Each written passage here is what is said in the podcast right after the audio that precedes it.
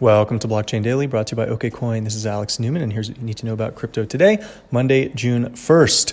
Slow news weekend, but markets picking up a touch with Bitcoin Core gaining 1% to sit at 95.83, Ethereum up 8% to sit at 238, Bitcoin Cash ABC up 2% to trade at 243, and XRP up a penny to 20 cents. I'll be out tomorrow. Until Wednesday, this is Alex Newman.